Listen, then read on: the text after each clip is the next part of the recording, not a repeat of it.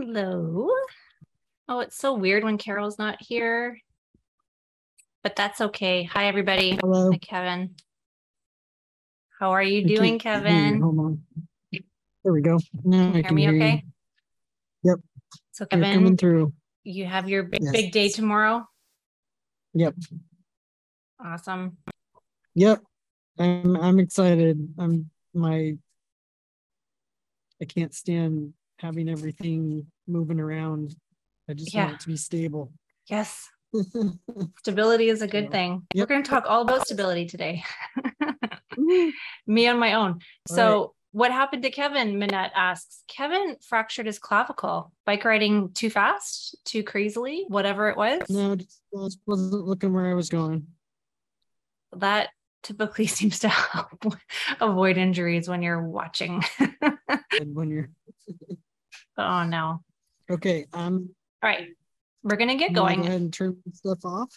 Okay, I'm going to share my screen because, as promised, today I have a fun and action filled webinar about all things that you guys wrote in to share. So, hopefully, this helps. Kevin, I'm so glad you're here. Kevin's going to disappear for a little while. I'm going to share my screen. So, I'm really bad at multitasking these days. So, I do see a Q&A that just popped up. Hi, Kim. Hi, Kevin. Hi, Leaf. So, before I get going, typically when I do these webinars, I ask everybody to hold the Q&A for designated Q&A times just because it's hard when you're a one man show to see the Q&A pop up and to be really efficient.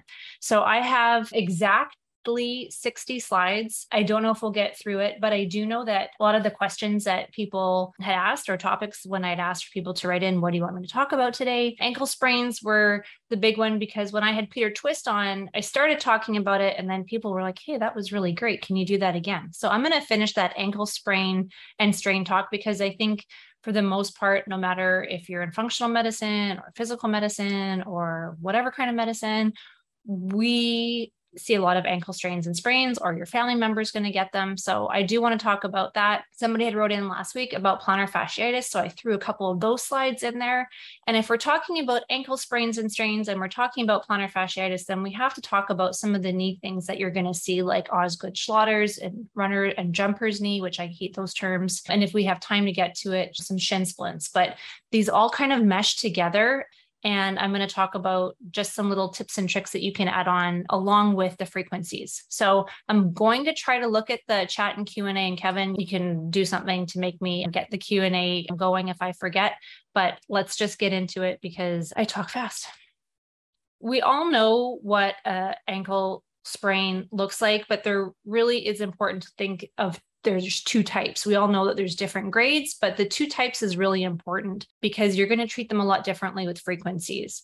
So, our most common type of ankle sprain or strain is going to be an inversion, right? That's that rolling over that's in the picture right now. Those of you listening on the podcast, I'm going to do a really good job of verbally explaining all my little slides and pictures here.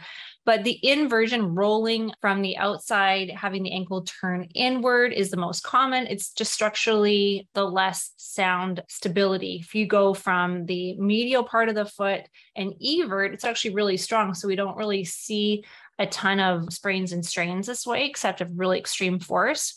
So obviously there's trauma that are occurring to the ligaments on that outer ankle, most commonly that anterior talofibular ligament. We see the calcaneal fibular ligament and the posterior talofibular ligament are going to be the ones that you're going to look out for. But when you see a high ankle sprain, we're looking more at that syndesmotic membrane that's binding the tibia and the fibula together. That's why it's called a high ankle sprain because it's higher up in the leg. These are extremely painful sprains and strains. Obviously, it's located above all those other ligaments that we were just talking about, which is why we call it a high ankle sprain. You'll also hear it called a syndesmotic injury or an interosseous membrane injury or a high ankle sprain. So if you see those terms, it's because the membrane that is connecting those two bones is traumatized and that's what it's affecting.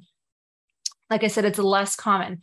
Um, that could be arguably different depending on if you're somebody who's in sports medicine, if you're working for a team with football, basketball, we typically soccer, we typically see in this picture, there's that lateral force to the knee, like a blow. So somebody coming at you at a high rate of force, and then that head of that talus is stopped so there's almost like a torque that happens with that force, and that's what ends up rupturing all the ligature inside the. So high versus low, quick summary. Those of you who've taken my webinars before know that I summarize everything and I have charts everywhere. This is the way I learn. Low ankle sprain, dorsiflexion, plantar flexion, inversion. That is the mechanism of injury that's happening there. Typically a pretty easy and short recovery.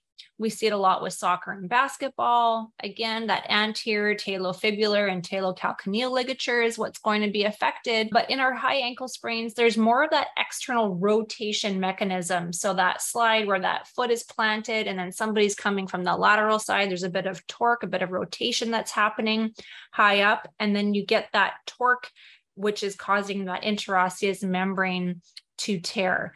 These are a little more complicated. The recovery is typically longer, very painful. Seen in hockey, football, skiing, again, anytime where that foot is planted and the lateral force is coming from up above, causing that. The interosseous membrane in the high ankle sprain is crucial. So it is not the same as a low ankle sprain or that really common inversion sprain when you see this clinically because of what you can do with microcurrent. So we have a sprained ankle. When is this patient seeing you? This is always like one of the first questions that I ask practitioners who call me or email me and ask for advice. What stage of healing are you seeing this patient in? Because before you can even give advice, you need to know where they are in their healing. Are they in the acute stage? Are they in the subacute stage? Are they actually in the chronic stage and have tried every other modality out there to help heal them? And then they're finding you. Obviously, this is going to help dictate what frequencies you're going to use. And if you even have to see them in the clinic.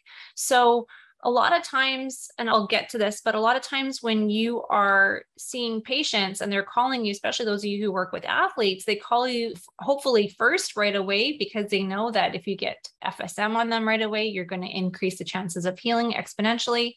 So, in that acute phase, before you panic and are thinking, oh my goodness, I have no time in my books to see the person, do you actually have to touch them in that acute phase? And in acute, I mean like the first four hours. Probably not too much hands on manual therapy going on there, unless you're doing some lymph drainage maybe above the site to help aid in inflammation. So, in that acute phase, acute sprains, strains, and fractures, let's treat them like the acute condition that they are. Hopefully, we are seeing people in that four hour window. And your goal in that super acute phase is to be as specific with the tissue type as possible. We want to make sure that we are those really easy, no brainer frequencies that we're going to use in the initial phases, like 40 and 18 and 124, the inflammation, stop the bleeding, the torn and broken. There's obviously a few more options there, but those are really our big three, our favorite three we want to make sure that we're not wasting time and sending them to tissues that aren't really indicated. So, is the muscle belly really indicated in a sprain and strain? Mm, it is a little bit. I for sure would maybe do a drive by on there. But the main thing, especially if we're talking with a high ankle sprain, is to be really specific with the tissue type. Remember, 124 is time dependent. So if we know for a fact something is torn and broken, so something is acutely sprained or strained or fractured. It is torn and broken. We know without a shadow of a doubt we need to run 120 for a very long time let's be specific as possible with that B channel. So we're not wasting hours and hours treating tissues that aren't indicated. So that's why I try to be really specific as quickly as possible. Like I said, in this acute phase, this is typically an unassisted or take home job for the custom care. You don't want to have a patient occupying your valuable time in your clinic for an hour and a half or two hours when all you're really running is torn and broken on the tendon, torn and broken on the ligament, torn and broken on the connective tissue. Why would you do that to yourself? So put them in another room with the custom care or send them home with a custom care if that's what you do. I know Dr. McMakin doesn't like to rent out the custom cares. I always rent out my custom cares. So, however it works in your business model, make it happen for that patient, and you don't need to occupy your valuable time. In that acute painful stage, that is the important part of that sentence. In the acute stage, it is very painful. I should have re- rewrote that. If the patient does not get a dramatic decrease in pain in the first, I'm going to say one treatment. I know my slide says two, but in that first treatment, if their pain doesn't drop you might not see them for a second or a third appointment. So I know sometimes we get so caught up in what do we run? And when Dr. McMakin and I are talking on the podcast with the chronic pain patients, and Carol will say, I just don't want to make them worse. Yes, of course, we don't want to make them worse, but we also want to get their pain down, especially in something super easy with physical medicine like a sprained ankle. So get them out of pain is public enemy number one. But then I think it's really important to lay out a long term plan. And long term, I mean like a week or two weeks, because the healing is part of it, but making sure their pain is down is what's going to refer more patients to you. And the fact that you sped up their healing is also going to refer your patients to you. But you really want somebody to come into your clinic who is in a lot of pain. You want them leaving with a good dent in that pain. So your three primary A channel go tos that are going to help with pain reduction are going to be 40, 124, and I really like 321 on my A channels, right? That's that Abrams trauma paralysis and histamine, all those initial, the basics that we have on our laminate are really helpful to get that patient out of pain. And like we say in the court, 124 is going to get them out of pain pretty instantaneously, but we need to run it for a longer period of time to really aid in the healing. So that's why it's time dependent. And then your B favorites, again, this is really specific to an ankle, 783, the periosteum, right? That's what is really painful, especially when you have like ruptures. And we'll get to some of that a little bit later on. The tensile pull off the periosteum, regardless if the strain or sprain is actually in that like tendon body. The peri it's there's still that traction on the periosteum is what's going to cause the pain and that's going to start the bleeding process. So 783 is a big one 191 the tendon or the ligament or 100 157 the joint surface can be very helpful also and 77 is connective tissue. We see that a lot with that high ankle sprain and you'll see that in just one second so your ankle sprain B channels. This is for your normal inversion, like straight up rolled, stepped off a curb, rolled my ankle. The big one is going to be the ligament. That's typically what is torn and strained. Number one is your ligament. So that's the first one that you're going to go to. But like I said, you're going to go to the periosteum. You're going to think about the connective tissue because 77 is everywhere. 77 is really well indicated in my world in the musculotendinous junction. So, as you have that tendon 191, as the tendon turns into that muscle body, there's a space where it goes from tendon to connective tissue to muscle. So, we want to make sure we're treating that connective tissue for the musculotendinous junction. 142, the fascia is everywhere. And of course, 396, the nerve is going to be involved. That's going to help them with pain. Going now back to that high ankle sprain, we really see ligament again 100 but 77 is your absolute have to have to go there and spend a lot more time there. That is the interosseous membrane. So the interosseous membrane is 77. That is connective tissue. But as you can see, or if you want to pull it up on Netters or just Google it, what that interosseous membrane looks like, it attaches the tibia and the fibula together via the periosteum. So when those two bones get mobilized during that high ankle sprain, you want to talk, you want to make sure you're hitting on the periosteum to promote the healing and to decrease the pain. And again, of course, the fascia is everywhere and the nerve is everywhere. So this is just a little a little slide indicating what the inversion, eversion, high ankle looks like, just to get a visual. Those of you listening on the podcast, my apologies. You can look this up on YouTube, but it's just talking about inversion, eversion, high ankle, and the ligaments that we typically see. When I teach a sports course, I always say, does it really matter if it's the calcaneofibular ligament or the deltoid ligament? Not as far as frequency goes, because ligament is ligament, it's 100. But just for your own sanity and to understand what you're looking at, I'm an anatomy geek, so I like to know where I'm looking at. And again, that syndesmotic tear, syndesmosis, or interosseous, however you want to phrase it, is that internal sort of membrane that gets tractioned and torn. So, your summary, pretty basic stuff here, folks. Stop the bleeding, torn and broken, the base inflammation. I do write it in the muscle as well because the muscles are going to be involved. Like the force, the mechanism of injury didn't happen uh, uh, from outer space. A meteor didn't come and, and crash into them. They were probably doing something. So that's why you'll see muscle and fascia involved there. I like to run the emotional components right away. When I first started practicing, I never ran the emotional components, and that came back and bit me. So I always run it right away. People are um, emotional about an injury. It's not, whether it's a professional athlete or not. There, there is something emotional about being hurt. I think it's wise to run it you could run the specific emotions. You can run just 970 in the muscle or the fascia, which is what I do on the background sometimes.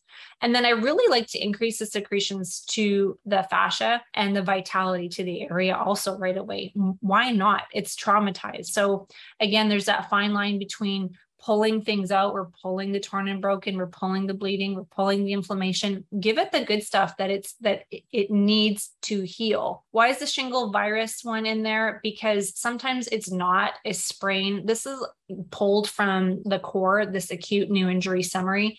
So if beyond a shadow of a doubt that this person rolled their ankle and we have a straight up sprain, do you have to run the shingles virus stuff? No. Sometimes we we get people come in as a giant package where all of a sudden they have pain in their shoulder or pain in their leg. And if it's following a shingles dermatome, you might think, did you really sprain your ankle? Or maybe it's something else. So that's why that's in there. We typically run things on a gentle wave slope.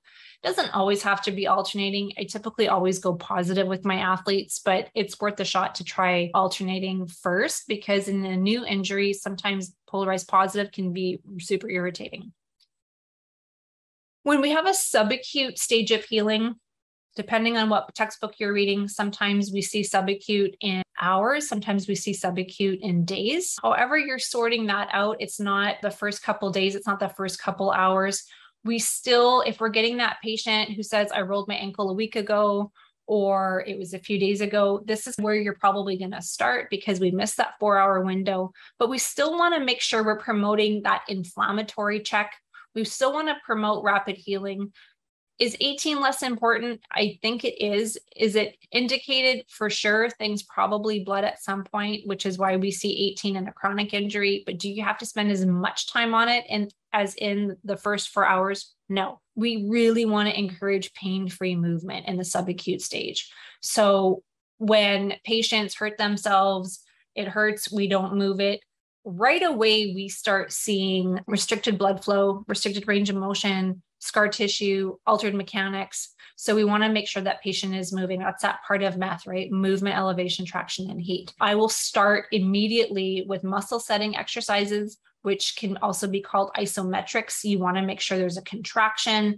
You want to make sure you're sending nerve impulses to the area. We just don't want to avoid. That's what we used to do a long time ago. We would immobilize, we would ignore the area leave it alone, it'll heal. No, it never happens like that. So move, move. As long as it's pain free, we want to promote that. So, in the case of an ankle, an open chain exercise is going to be indicated before a closed chain exercise. So, open chain, non weight bearing, closed chain is weight bearing. So, open chain, something really easy like dorsiflexion and plantar flexion, and a sprained ankle, toes come up, toes come down.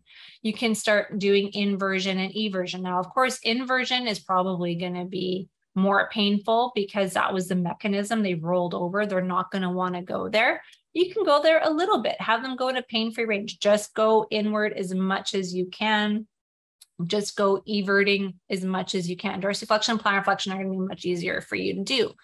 Plantar flexion and dorsiflexion are really important, even though it's not the mechanism of the injury, because you have something called the skeletal muscle pump that's happening in your calf. So, pumping your ankle up and down can be really helpful, naturally pulling lymphatics out of the ankle.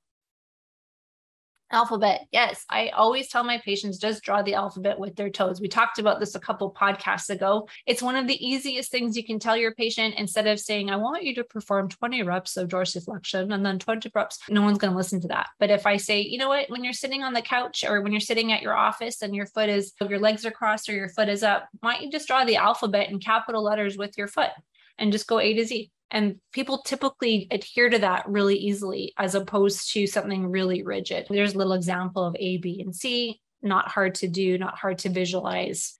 So, a chronic sprain is obviously something that happened a little while ago.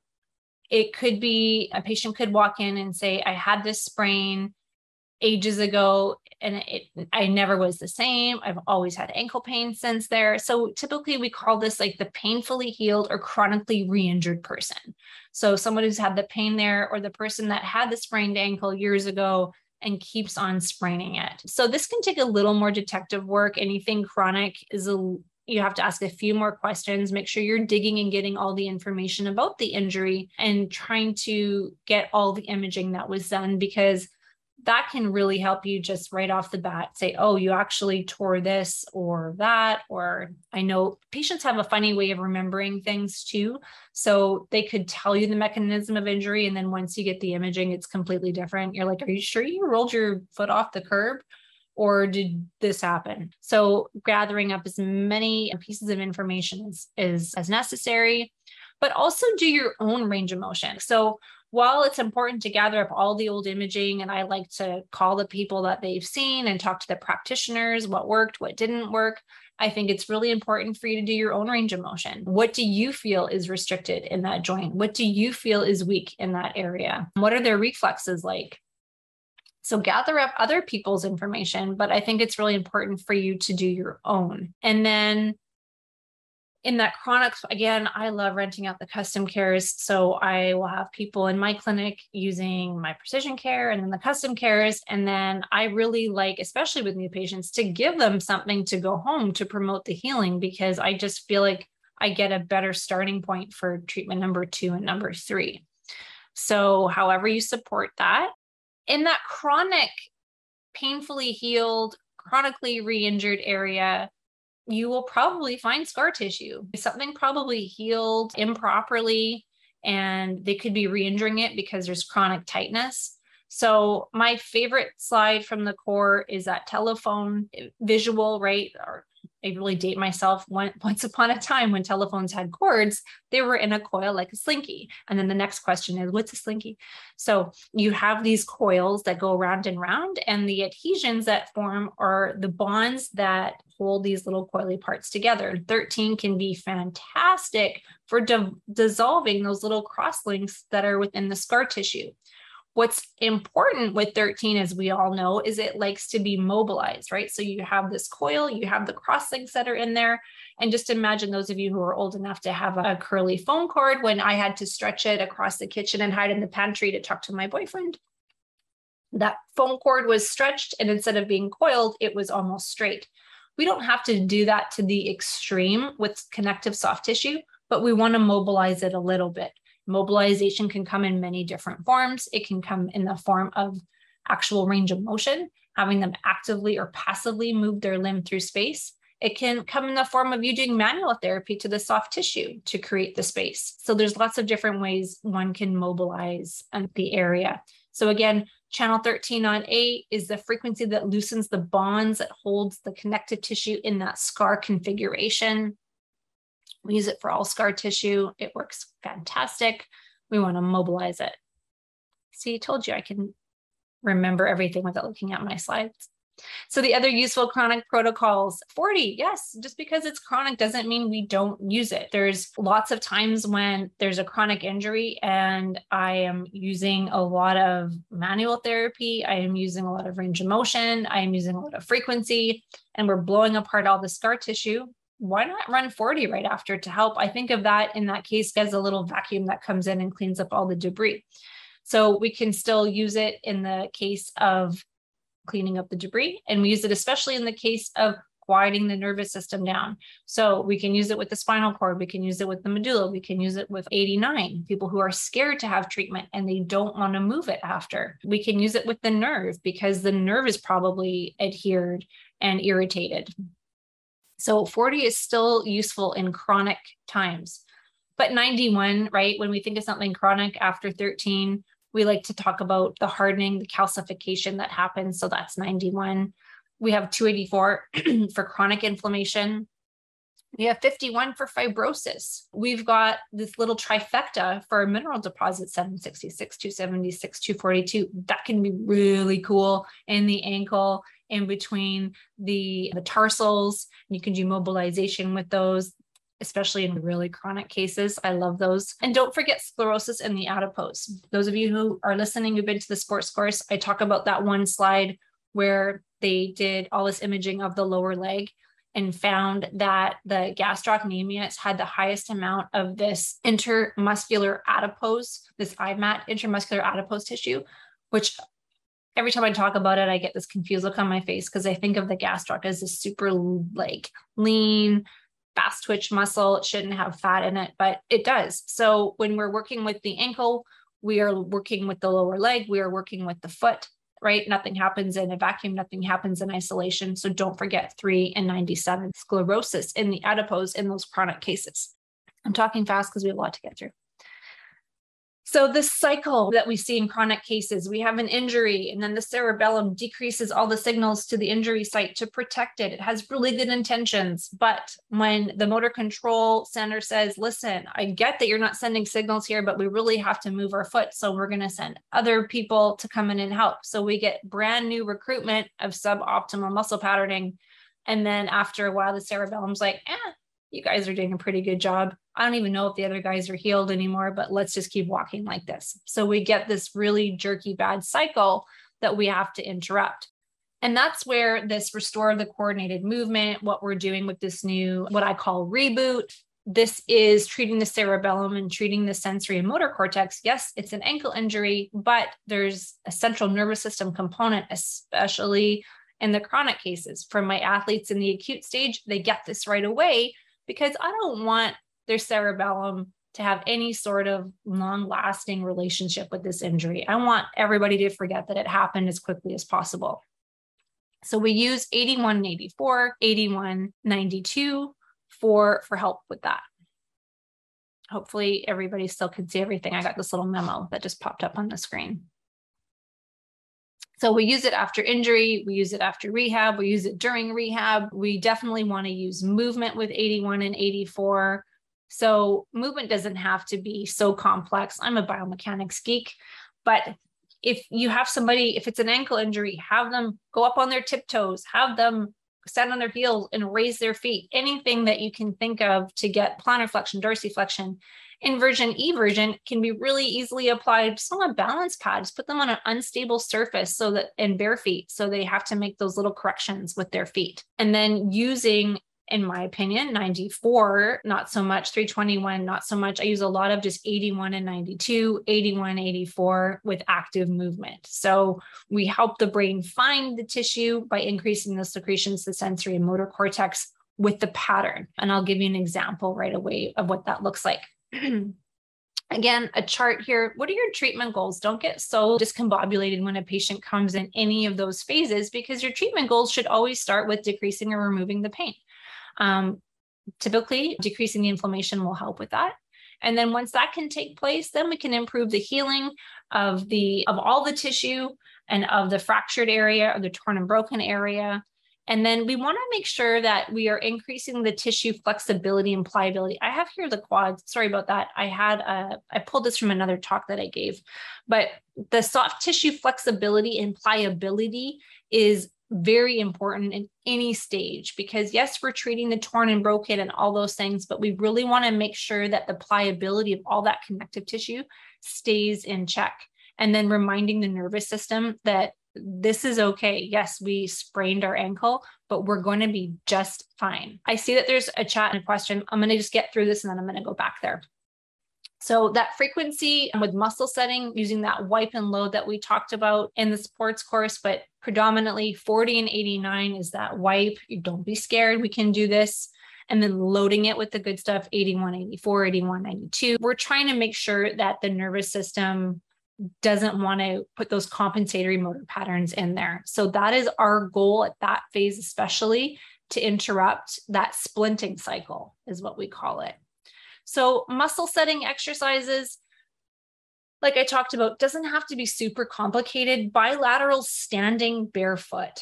Okay, that's a muscle setting exercise, weight bearing. Have them stand on just one leg on a stable surface, on a yoga mat on the floor.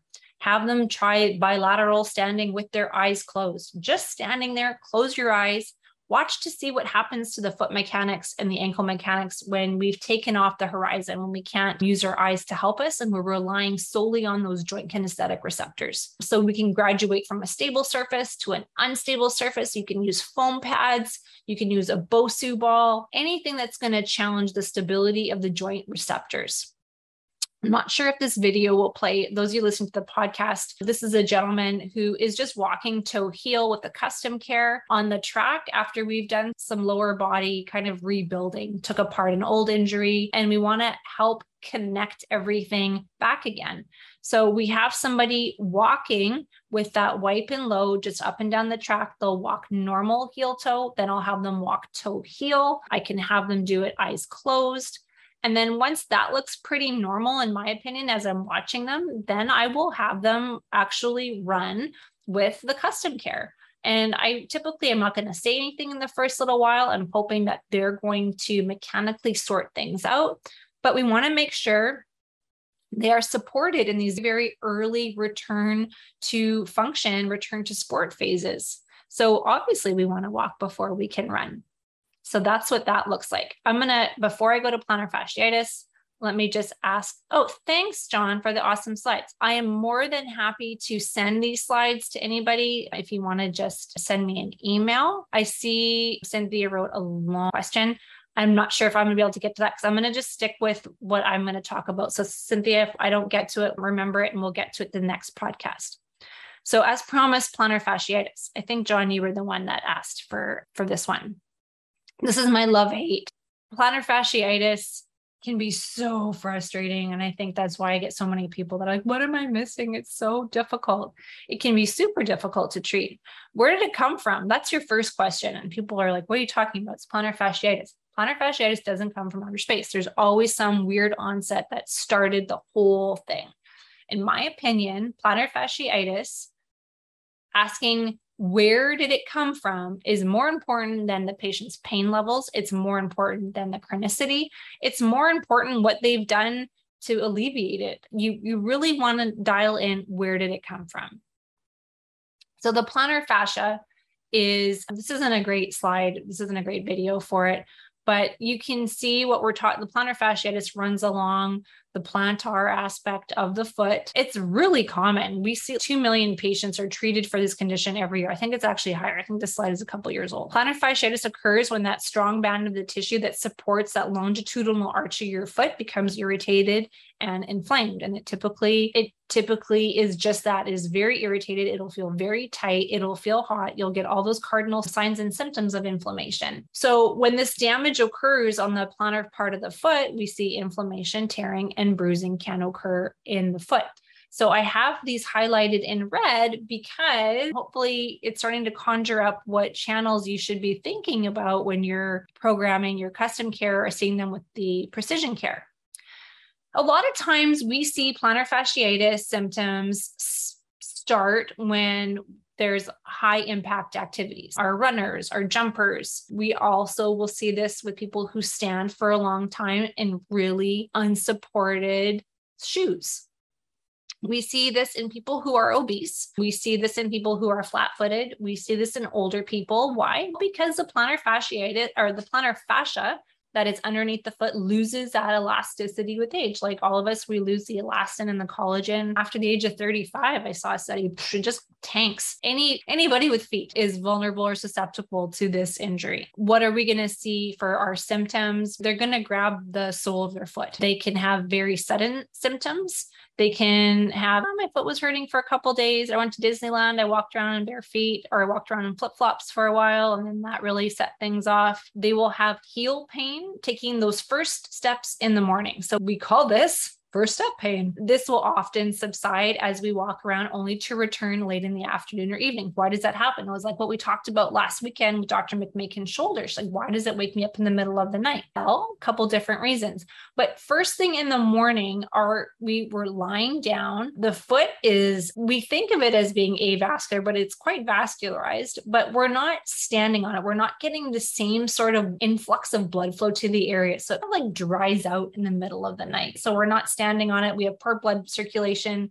So things tend to tighten up in the night while we're sleeping. So you get out of bed and people are hobbling around until things loosen up a little bit and then they start to feel better. Some people will have this gradual onset of long lasting pain. So we'll see them, for those of you doing gait analysis, we'll see those shortened strides with running or walking we'll see weight shifting. We'll see that offloading towards the front of the foot away from the heel. So when you're doing your standing assessment or your gait assessment or your squat assessment, you'll see people be more anterior chain dominant. They're going to load over the toe a lot more as they're not going to sit back through that heel as much. So some imaging what you can see here. Typically, we see bone spurs with plantar fasciitis. Almost 50% of people, again, I think the stat is a little bit higher, but approximately 50% of people with plantar fasciitis are also going to have a heel spur. They may not know that they have it, but it doesn't make, it shouldn't make your head spin when you see that, when you think about the mechanics, right? So that longitudinal arch is affected the attachments onto the calcaneum are pulling off the calcaneum. And what happens is the body tries to repair that, and we get this buildup of osteocytes. And then before you know it, we have this really cute bone spur projecting out of the heel. So the popular theory is that the bone spur develops when the plantar fascia pulls away from the heel from overuse, poor support, weight gain, and flattening of the arches. The other demographic that gets this, not surprising, is pregnant women not as if they are going through enough, then we have to deal with plantar fasciitis. Typically, those heel spurs, if they're diagnostically found, the spur itself doesn't cause a ton of pain. It's that connective tissue that's around it, that's pulling on it, that's causing the pain. Not to say if you didn't poke them, that wouldn't be irritating, but that wouldn't be where my go to would be the bone spur didn't come from outer space. So bone spurs from plantar fasciitis are pretty much the equivalent of any kind of bone pathology that we see with Osgood Schlatter's. So the bone didn't get its that way itself. It came from a chronic tensile pull. I believe we call this Wolff's law. So treating the bone in this case is only going to get you so far because the bone just didn't start to become irritated out of the blue. So in this case, we want to make sure we are treating the connective tissue first and re-educating the mechanics as we are doing this. So it's all tying together. So your application, I'll typically do something like this, a towel high up, or I'll sandwich the feet, one on the dorsal part, one on the plantar part, and then tape those guys together. So we're treating the cause first. We're treating the tissue that is under stress that caused it to tear and break under pressure. 124, torn and broken. Where is it torn? It's the tendon, it's the connective tissue, it's the fascia, it's the periosteum. That's what's causing the pain in that calcaneum the most. The tissue is also inflamed, both acutely and chronically. So that should make you think about 40 and 284. Things are hardened in there, right? They're calcified, they are scarred. So our favorite plantar fasciitis frequency go tos right off the bat 124 and then 40, 284, 91, 13. We want to run that in the periosteum, 783, the tendon, the bursa, the connective tissue, all the little bits and pieces that you can find in the foot, you're going to run through them, but especially the tendon and especially the periosteum. The nerve is going to help also. So that's it in English, what I just wrote through. So again, we want to break down the mechanism. We're all about making those colorful charts in our brains to figure out how did this plantar fasciitis start in the first place? What is causing the bone spur? Is it more than just wear and tear from high impact activities? Let's do an assessment. Let's make sure that there's nothing going on with that talocrural joint. We want to do some range of motion with dorsiflexion and plantar flexion. We want to intrinsically look at the tarsals. We want to look at the metatarsals. We want to make sure that there's nothing else going on there that's inhibiting the motion from happening. And then, of course, we want to look at the posterior compartment of the lower leg for abnormalities and imbalances. Everything that attaches through the leg to the calcaneum lives in that lower leg. So if you are running, if you are jumping, the lower leg is propelling you to do that. So that is where you're going to typically start is in the calf, starting in that lower leg. We want to mobilize the oh, getting a foot massage probably my favorite thing on the planet. So plantar fasciitis treatment I get it. Not everybody loves to touch people's feet, but it's so good to help mobilize the the tarsals, the metatarsals, doing plantar flexion, dorsiflexion, inversion, eversion, doing everything that you can with the foot. What's incredible is 397, so sclerosis in the fat pad. Think about the bottom of the feet, tons of adipose under there. So you need to use three with 97 and using your thumbs, mobilizing if it totally grosses you out to touch the foot, then have them. You can, I just ordered a whole bunch for the clinic. They're like these hard little myofascial balls. Have them roll their foot over a myofascial ball. So put the ball on the floor, put a face cloth on top of the ball, clip your leads into it so that the plantar part of their foot is touching a wet face cloth. Put another cloth higher up on the lower leg, secure it with a sports wrap or tape or however you're going to do it and then they're self-mobilizing if teaching if touching somebody's feet gross you out. And there's people out there. Bilateral plantar fasciitis mm, I might be thinking about the cord in that case. Anything that's bilateral, I typically will go neck to feet to start 40 and 10. We could also do 81 and 10 in that case. The big thing with plantar fasciitis, I think that people tend to not hover around as much time as we really want to increase the vitality and the secretions to that avascular structure. I know the foot is, I'm going to get blowback. I know the foot is vascularized, but the fat pad is pretty avascular. So we want to increase the vitality and the secretions to all that stuff the fat pad, the fascia, the connective tissue, and then helping it glide. So when you're doing that mobilization with your hands with that patient, or if you're having them roll their foot on a on a ball, 40 and 81 on your A channels to the adipose or the connective tissue can be amazing. 49, 81 with 77, 142. And then, like I said, don't forget the posterior compartment when you're mobilizing for scarring in that area. So are you doing your manual therapy to the lower com- compartment? Have them roll on on a foam roller. You can do that as well. And then this is just a slide showing some of the anatomy. Like you said, like where did this all start? This is when, and I think we were talking about this last weekend about do you treat deep to superficial superficial to deep? And the answer is yes. But in this case, this is when I start thinking I need to start from the outside in. So we can work with the fascia, we can work with the muscle bellies, we can work with that connective tissue. Those of you who are watching live and those of you who are watching this on YouTube, this slide is a great I, what I was talking about when the muscle belly turned into a tendon, you have this juncture and you see this here with the Achilles insertion, all that white part is 77 that is connective tissue. But you go from muscle belly like 62 to 77 to 191 to periosteum. Hopefully that made sense working outside in Releasing the tight fascia is very helpful in the posterior compartment of the leg. Releasing tight fascia that has encapsulated, right, or constricted around the soleus and those deeper muscles like the peroneals can be very helpful. The foot can't move itself.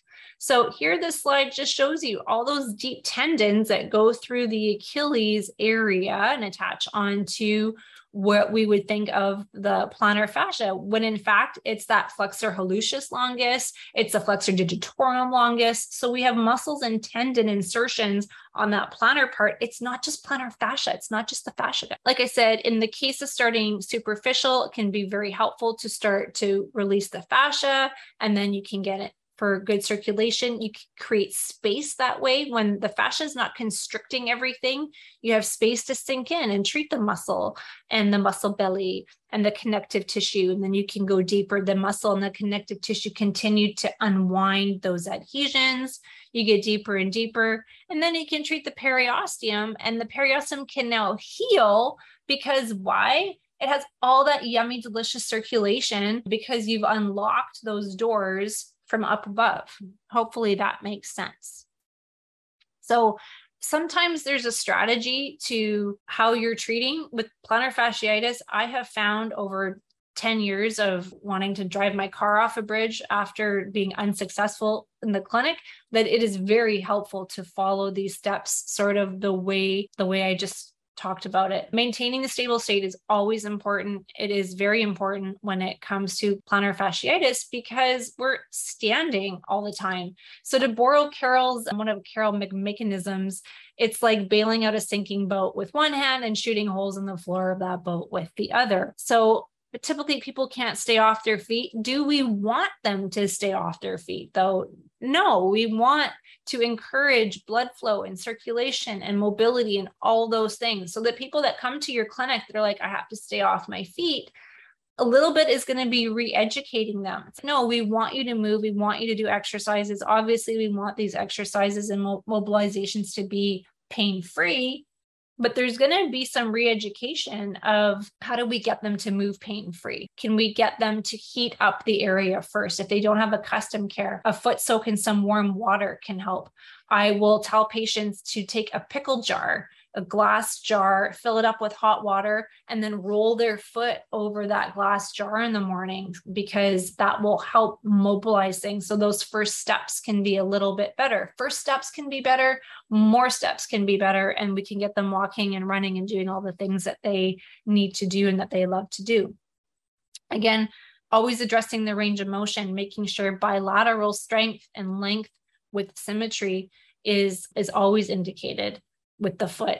And then programming those custom cares. If you have somebody that's never not going to be on their feet, if you have an athlete that's always running and jumping and they're this is going to be a chronic thing for them, this is where you're like, you know what, you might need to purchase a custom care because you will have them out of pain at this point. You will have them mobilized and feeling good and doing things and they're going to want to stay like that. So if this is somebody who's a cashier and, and, is standing a lot, if this is an athlete that's running and jumping a lot, if this is anybody that just is going to be applying the force, somebody who is working in high heels and is not going to get out of those those crazy shoes, this is an indication where you know what you might want a custom care so that you can treat yourself after work every night or treat yourself in the morning. And I'm going to get to the questions really quickly before I go to my favorite Osgood Schlatter. So Cynthia, yes, post the email. It is can't, no, it will be info at fsmsports365.com. At the end of this, I will have that information up there.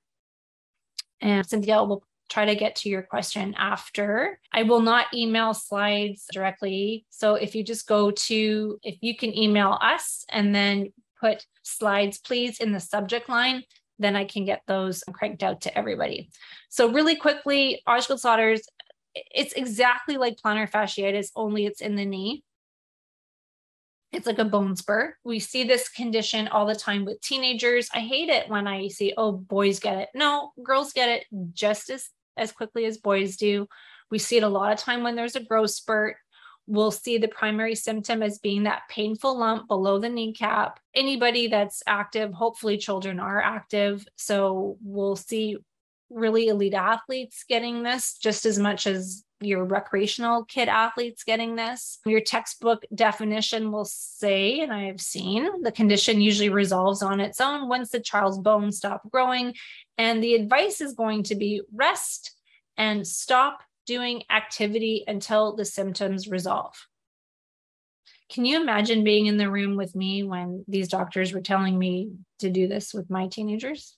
That was funny, but didn't go over very well. I roll. Here's just a quick little radiograph view of what Osgood Schlatters can look like. The the bony changes happening on that patellar tendon. Again, same chart for a reason because your goals are going to be the same as what we saw with those other conditions. Get them out of pain, get them out of pain, get them playing again by decreasing the inflammation, improving the healing, which is going to improve the tissue health and the flexibility and pliability of the quads, the quadriceps. What's happening with that Osgood Schlatter's is that the quads are pulling, pulling that tuberosity, patellar tuberosity. And if the quads were in decent shape, I get it that that bone, the femur might have grown that's causing that tension. But if the quads had decent flexibility and pliability, I guarantee you they wouldn't be in the condition that they are. The vast majority of the teenagers that I have treated were very tight with their fascia and their muscle. And that's what got them into this predicament, not just the femur decided to grow really fast. So your frequencies should revolve around that same thing that we saw in plantar fasciitis, removing the inflammation and trauma from the periosteum, the bone, the tendon, the cartilage, maybe the capsule and the connective tissue. 40, that's the inflammation that's happening in through there. But yeah, a lot of it is torn and broken, right? That's essentially what's happening. Your big go to with Osgood Schlatter is just the bone spur. It's torn and broken in the periosteum. This is what's going to get these teenagers out of pain instantly. And that is where you need to target your frequencies to promote the healing. It is traumatized from the muscles pulling on it via the tendon because everything was so tight and the femur decided to take off. So I do using 94, 321, and 9. That's the basics, the trauma, the paralysis. That is exactly what's happening in this area. I will use that in the periosteum. I will use it in the bone. So 59 and 39. I will use it on the joint surface. I will use it on the capsule. I will use it in the connective tissue. So this is my Osgood Schlatter recipe that I really like. This is this picture is just what it looks like treat like treatment in my clinic. Super easy foam roller under the knee. You want to open up the joint space. You want to put a little bit of tension, traction, if you will, on that knee. So contacts right on those tuberosity, the tibial tuberosity that's irritated, and then behind the knee. And then they can have a little snooze. And I like to condense the current just as tightly as possible. So that's one way you can apply it. This is just another view. Bumblebee on top, Christmas tree on the bottom in this case. Runner's knee is going to be exactly the same. Runner's knee to me is like saying frozen shoulder. It's such a garbage can diagnosis of somebody that's, oh, there's that runner again that has knee pain. So let's just call it runner's knee. You will see it chondromalacia patella, anterior knee pain syndrome, patellofemoral malalignment syndrome, IT band syndrome, you name it. Someone's knee is sore because the connective tissue is not functioning the way that it should. You need to do your 3Ds decipher, diagnose, and dive in. So assess what's going on, just like everything else that will typically help clarify what condition you're really working at. Patellar tracking issues have to be identified. If that's not in your wheelhouse, refer to somebody who can do really good gait assessment and biomechanics to see what the patella is doing. And then we support that in my world by customizing protocol specifically for the dysfunction. So runners need just like Osgood Schlatters. I'm going to sandwich those guys. I'm going to, you could go up higher so that the, the contact is right above the patella, but then right underneath that popliteal fossa. So we're condensing the current that way. Oh, I'm going backwards here. Sorry, guys. So again, in that acute phase, if you have athletes that see you and trust you and they're saying, Hey, I got these new shoes, I'm going from road running to trail running, and my knee is really sore, and the knee is sore underneath the patella or it's below, you want to get them out of pain. So I don't care what the mechanism is, I'm going to figure that out. But I know that 40, 124, and I really do. 321 are going to be my A channel go tos to get that patient out of pain really fast. And then, especially when it comes to the knee, we have the patella that has that joint surface, has the periosteum, has the attachment sites, the patellar tendon itself, 191. Those are going to be my B favorites. That's what I'm going to go to immediately treatment number one, minute number one to get everything deregulated.